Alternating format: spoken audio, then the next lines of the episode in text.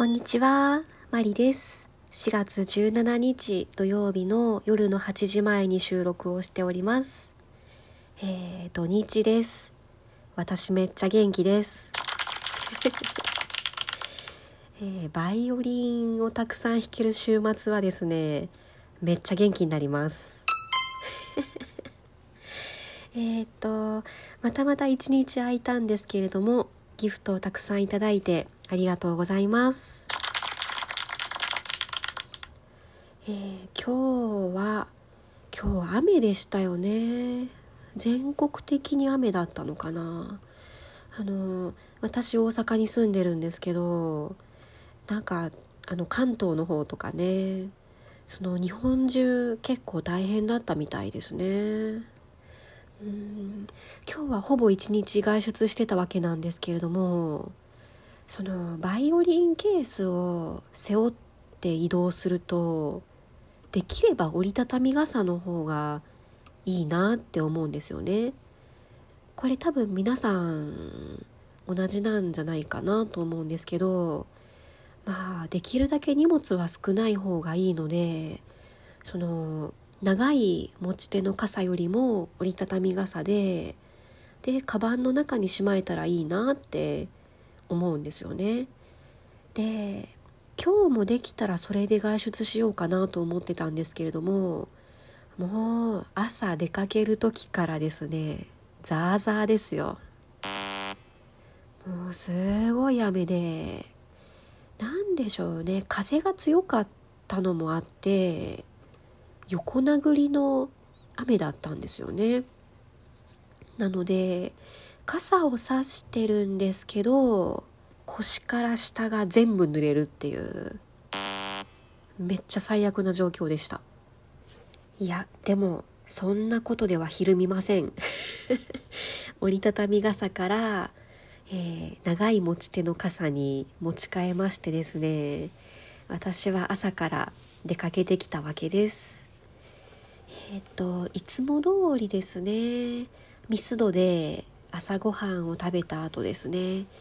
今日は午前中1時間半の朝練に行ってきました。だいぶ高齢になってきたんですけれどもそのうちから一番近いところにある、えー工房の思想室をお借りしてですね練習してたわけなんですけれどもえーその工房のですねまあ、あの窓が一箇所ついてるんですけどね思想室に。でその思想室の窓からいつもそのつるというかツタ何かの植物のツタみたいなものがあの見えてましてですねで実は冬頃に通い始めたあたりから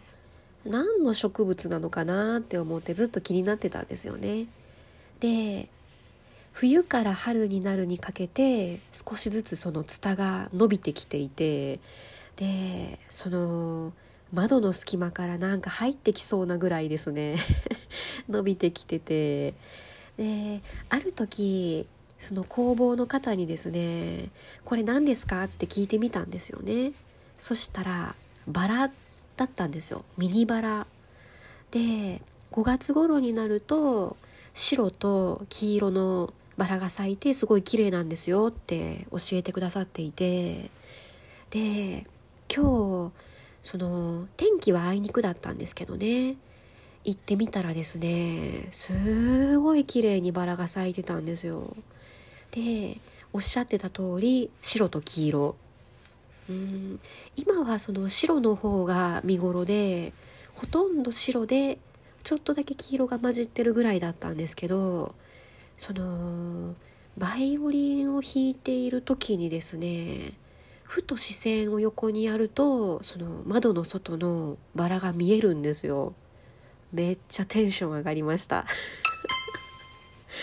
なんかね優雅な気分になるんですよ。その自分が出しているバイオリンの音は最悪なんですけどなんかすごいあのいい環境でバイオリン弾けてるんだなと思って朝からすごいいい気分でした。で、えー90分の練習をした後ですね梅田に移動しまして、え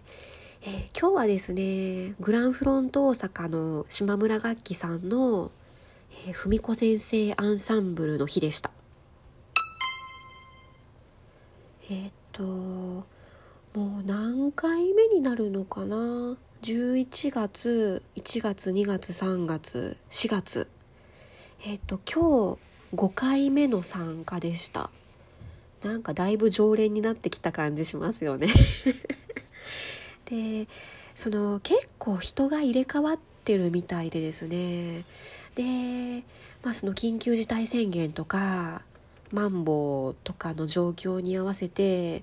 やっぱりその参加を見送る方もいるみたいでなんか行くたび行くたびに結構その半分ぐらいは新しい方がいるんですよね。今日初めて参加しましたみたいな方がいたりしてあの私は結構古株の方になってきましてですね。で、まあ、そのいつも来るいつも参加するメンバーの方を入れてえー、3番目ぐらいの古株になってきた気がしています。全然うまくないんですけどね。うん。まあでもその人が入れ替わるっていうのも結構新鮮なんですよね。あの弾いてる曲は一緒なんですけどその初めてなんですけど私よりも上手い方とか本当に初心者で何とか頑張ってついてきてる方とかあの本当にレベルも皆さんバラバラなんですよね。なんですけどその伴奏音源に合わせて同じところを弾くっていうなんかその毎回新鮮な思いを味わっています。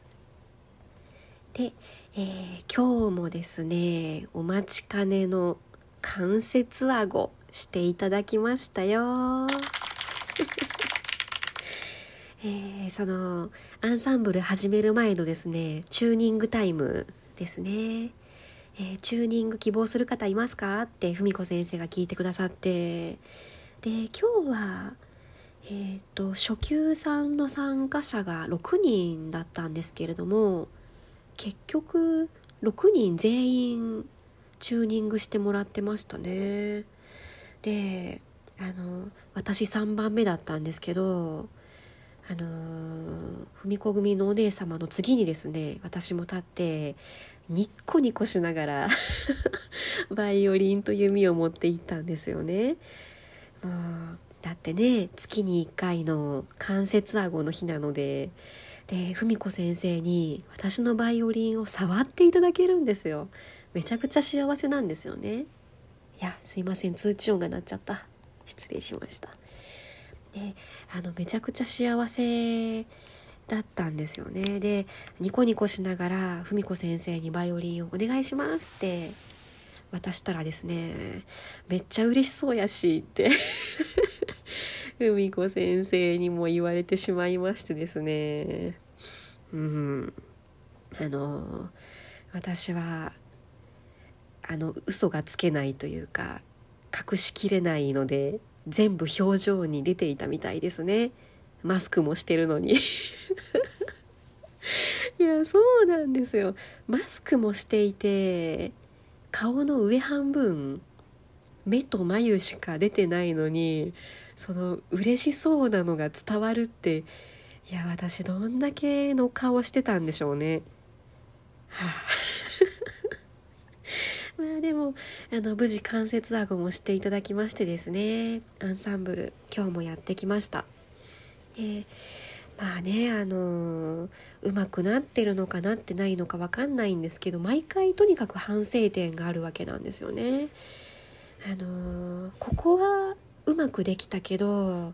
その新しい課題が見つかるっていうもう何回出てもものすごく新鮮です。であの私今日はですね実は自分の中でチャレンジをしてたんですねアンサンブルに参加した時ってこうみんなについていかなきゃとかその音程を合わさないととかその何て言うんですかね周りに合わそうとして結構必死になってしまっていてあのいつも心がけていることができてないなっていうのにあの薄々気づいてましてですね。うん。薄々気づいてはいたんですよ。であの今日はですねその左手もその音程とかあらまた通知が。あのー、すいません失礼しました。iPad の方の通知がめっちゃ 音が出てまして。いやすいませんでした。で何だったかな？えー、いつも左手の方結構メインなんですよね。その私の中の意識としては結構その音程に偏ってしまってたんですけれどもその今の私の課題は右手なんですよね。その弓のボーイングのところをレッスンでいつも言われてるので、えー、とにかく力を入れずにあのー、うん柔らかい右手とその弓をまっすぐにするっていうのをアンサンブルでも意識してみようかなと思ってでああ今力が入ってるなって思った瞬間にちょっと力を抜いてこうあのスナップを効かせて意識して弾いてみたわけなんですよね。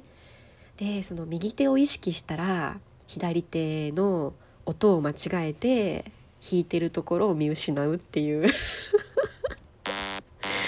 もうね右も左も今日はボロボロだったわけなんですけど